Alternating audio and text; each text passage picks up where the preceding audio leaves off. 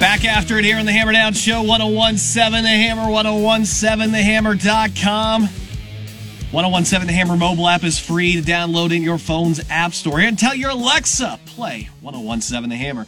Over to our Hammerhead hotline. We're going to go in Sam King, Lafayette Journal and Courier. Nobody covers high school sports better than this guy. He is tremendous and uh, lucky to have him on a Friday. Sam, how are you, buddy?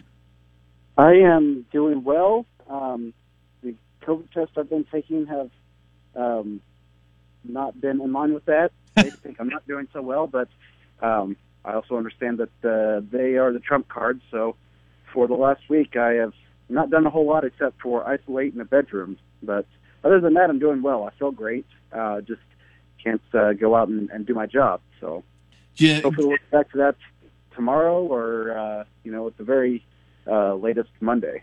Did uh, what'd you do? Spend some time catch up on a little TV or something? Well, so I don't watch a whole lot of TV, and uh, I put a lot of things in Netflix in my, you know, put it in your list, and Yeah. like, okay, when I have time, I'll watch this, and then I never get around to it, and I was looking in there, and I was like, man, there's a lot of things in here, and that list has shortened significantly um, during the week or so that I've been sitting here doing nothing. So, yeah. Well, congratulations. Congratulations, buddy. It's always nice to feel like you, you had a to do list and you knocked out a lot of things. So, really, it's a golf clap for you. Good job, buddy. would have done, would have rather done other things, but at least I did accomplish something. All right, so let's get into some of the big stories here. Yesterday, we did have Josh Strasser on. He is named uh, uh, the head coach of the McCutcheon Mavericks. It's uh, something that we had talked about in the past. I know uh, when we had you on last time, we had said how much longer you think this is going to take, and, and we knew that seemed pretty imminent. Uh, I, I think a lot of there are a lot of names that put in for that job, and uh, some some kind of big names here. And Josh is the guy that comes out with it. Are you surprised by that? And what's your reaction to him becoming the next head coach of the Mavericks? Well, it goes kind of. There's two ways to think about this. Two years ago, when he left Delphi, after you know he was doing a tremendous job there, had that program moving in the right direction, and in a lot of ways, you're still seeing the um, success based on what he kind of started there with the youth program. Um, so, you know, when he left to go to McCutcheon and be an assistant, I was kind of like, uh, that seems like a coach in waiting type thing. Well, um, you know, I kind of believed that, and I thought, even though people told me that wasn't the case, I thought, yeah, that's just a, a line. Um, it really wasn't, and um, you know, he he would have taken the job at McCutcheon, you know, coaching job or not, probably, and um, so I guess the good thing about that, and I'm sure he told you about this yesterday, is it allowed him just to kind of get a feel for the program, get a feel for the kids, uh, make some relationships with those kids, and uh, then when the job became open, uh, like you said, there was a, a lot of interest, and there, um, you know, a committee put together that, uh, you know, I think he probably had to really prove himself, mostly because he was part of a staff that hasn't had a lot of success in the two years that he's been there. So, um, you know, when you're looking through positives and negatives for everybody, that kind of reflects negatively as, you know, you were a part of this this team that, that didn't win a whole lot of games the last two years. Um, so how can we believe you're going to come in and change this? Um, but, you know, stand-up guy has, has proven himself. He, he did it at West Lafayette as an assistant and uh, went on to Delphi, had success, had success at, uh, I think, at Delphi even before he went to Westside the first time. Um, so, you know, probably, uh, you know, he, he thinks he had a tougher road than, than most, and it sounds like that probably was the case where he had to really prove himself, having been, you know, a head coach at a smaller school, and then also having been a part of the coaching staff the last couple of years. So uh, I think it's an excellent choice, um, just based on um, not only what he's accomplished as a head coach, but who he is as a person and um, the kind of beliefs he has. I think he'll be able to uh, make great relationships not only with the kids there, but the administration, the the other McCutcheon coaches, and um, you know on down the line. The, hardest thing about running a, a football program is not being the head coach. It's getting the feeder program and getting people to fall in line, you know, down at fifth grade level, so forth and so on. Because, as you know, those are there's a lot, lot of turnover there, and it's you know a lot of times the coaches are dads and things like that. So, um, you know, building that's going to be the toughest part. But I think that it is a a hire that a lot of people in the community are very excited about. I, I was too. I was worried that it wasn't going to be him because you look at the success around the community. And, and you know Terry Peebles has got a, a, a, good background before he came into to Harrison. Right, um, Pat Shanley's got some of that uh, Indy school background. Uh, you know, Coach Brian Nay's got uh, the, the Florida background and everything too. Uh, that's what I was worried about is if, you know, somebody from a big Indy school that's an assistant came up here that you could get lost in the sauce, so to speak, there and say, yeah. But really, and I told Josh this yesterday, what I thought, when I, when I sat back and thought about it, he has something that no other um, candidate has, and that's what, what's what's he been in this community for? 19 years between you know, West Side, Delphi, and, and over here. Like, nobody else knows the community like he does and connects with the kids like he does. Yeah, and I think that the probably what won him the job, um, if you want to phrase it like that, was hearing him speak and hearing him talk about his beliefs and what he thinks this program can do moving forward. Um, you know, and the fact that he has been in the community, I know when I talked to uh, the athletic director Ryan Walden yesterday, one of the things he said is he coached under Marshall Overly and he coached under Lane Custer. You know, those guys have great things to say about him, and um, he said, I don't know if you have two better coaches to come out of this community than those guys, and and both spoke very highly of him. So yeah, the community thing was big. Um, one of the things that I think that um, Coach Strasser probably is most worried about that also probably was a positive when when you listen to him was um, yes Harrison was good, yes Jeff was good, and you're going to have to beat those teams in your conference um, to uh, you know win championships, but uh, it's more about what McCutcheon has to do to get better. It's not about what Harrison's doing or what you know West Lafayette is doing or, or Lafayette Jeff is doing. It's it's more about what can we do to uh, improve our own program. And the big thing it seemed like what he said in, in our talk was it, it's the weight room and getting the kids in the in the weight room culture and, and getting them bigger. Which I, I mean, I vividly remember having these talks with Terry Peebles. I, I vividly remember having these talks with you know Pat Shanley, and Brian Nay. That that's a thing, and you know I, I think uh, Coach Strasser knows it, they're they're behind on that, and they need to catch up, and, and that's a big focus that they need to work on. Yeah, and their weight room is is phenomenal, and you know a lot of the um, programs in the area, I guess all of them have done uh, wonders to improve the weight room because you realize the importance of that area and getting stronger and just having the space to do a lot of different things. But when you go look at Harrison's summer workouts, if you're ever out there and see Terry Peebles doing things, or you know, he's also Peebles is also teaching the weights class there.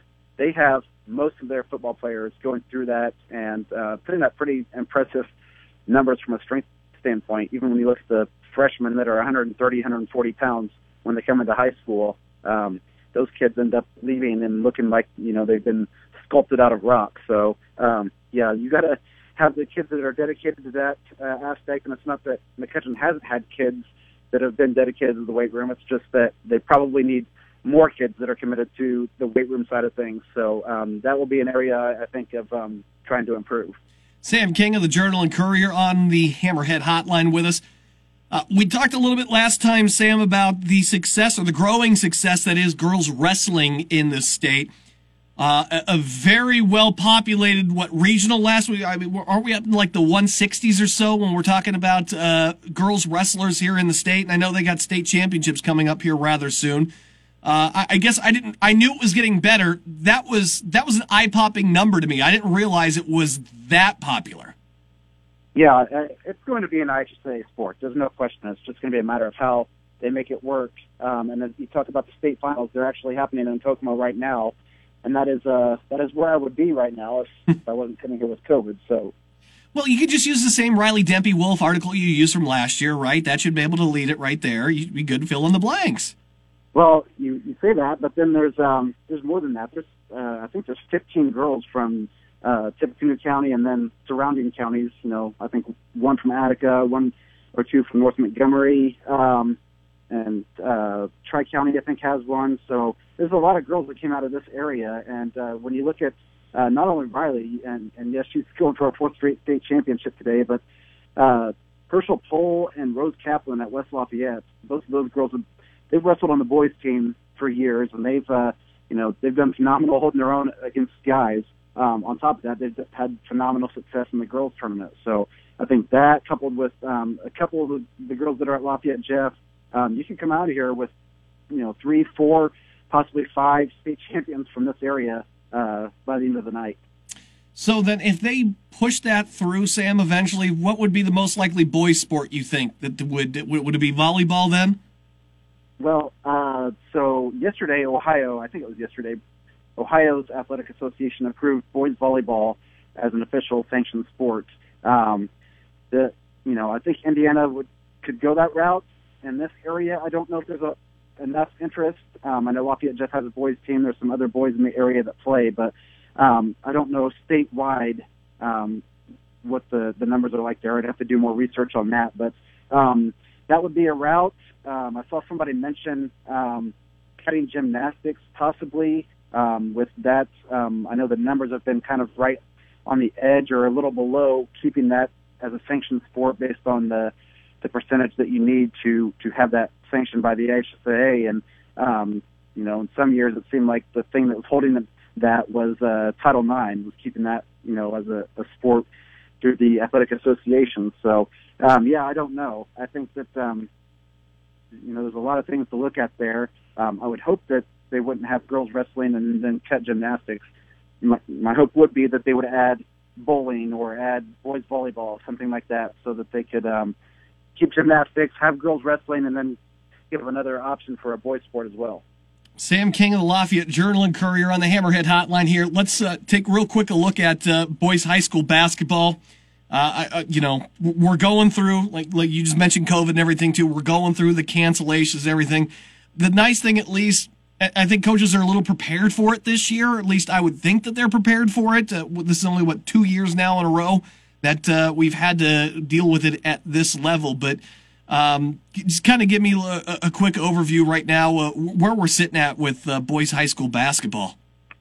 Well, um, I think that the top of the class is Harrison and, and Jeff, and I think those two teams probably will battle, battle it out for the sectional. Um, McCutcheon has been uh, kind of a Jekyll and Hyde at times. Um, they you know, they had a chance to beat Central Catholic, which would have been a huge win for that program last week. Then they turn around, come back the next night, and get a big win, and then you know they get hit with COVID, and uh, they're not playing this weekend, so you don't get a chance to really build on the momentum of having you know tr- two pretty um, good showings uh, a week ago. Um, so that's going to be the hardest thing is this, these teams' consistency of, of having practice, having games. Now, you know, the rules are a little bit more flexible than last year, if somebody got COVID, it was it was done. Um, it was you know you were wiped out for two weeks and couldn't play, and um, that really screws you. But uh, the way it is now is um, you know you can still play if somebody on your team gets sick with COVID. It's just um, how many guys are available, and I think right now the case with McCutcheon is there's not enough guys available. Um, and I just got a, an email from Twin Lakes this morning that um, pretty much all of their athletic events for the next 10 days or so were all all canceled. So um, yeah, that is the big underlying thing is who's going to be able to play and keep it going. But um, Harrison's had some success, and also uh, without Ben Henderson, who is if not their their best player, he's their second best player. I think he's probably uh, number one or, or 1A on that team. Um, held their own against Tech, which was impressive. Um, had some good showings without him. Um, Jeff's done phenomenal, and you know had a pretty good showing against Fishers, which at one point was receiving votes to be ranked number one in 4A. So um, those are two pretty good teams. Um, just you know, I think everybody else is maybe a step behind that. Uh, Central Catholic is, is tough and gritty, and um, you know, even though it wasn't a, a great performance against McCutcheon last week, it was a victory. Come back the next day and get another big win. Um, so they got some momentum going, but then they also um, now I guess are are dealing with uh, little COVID issues. So um, it's hard to gauge. It really is hard to gauge because um, you don't know who's going to be sick or at what point in time, and that's now, as you said, for two years been kind of like the um, can we avoid COVID more so than um, it matters who you're preparing for on the schedule. Sam King, Journal and Courier. Again, buddy, hey, get get well soon. I know you feel great, but uh, I hope we get you back out here real soon and uh, covering these uh, high school athletics is uh, very interesting times right now uh, with a lot of great stuff going on. Sam, you're always amazing, man. Thank you so much. All right, appreciate it. Thanks. Thanks, bud. All right, we're going to take a break. When we come back, we'll take a look at some of the angles you need to know for not only tonight's Big Ten matchups, but for this weekend's wild card weekend. That's coming up next here on the Hammer Down Show on 1017 The Hammer and 1017.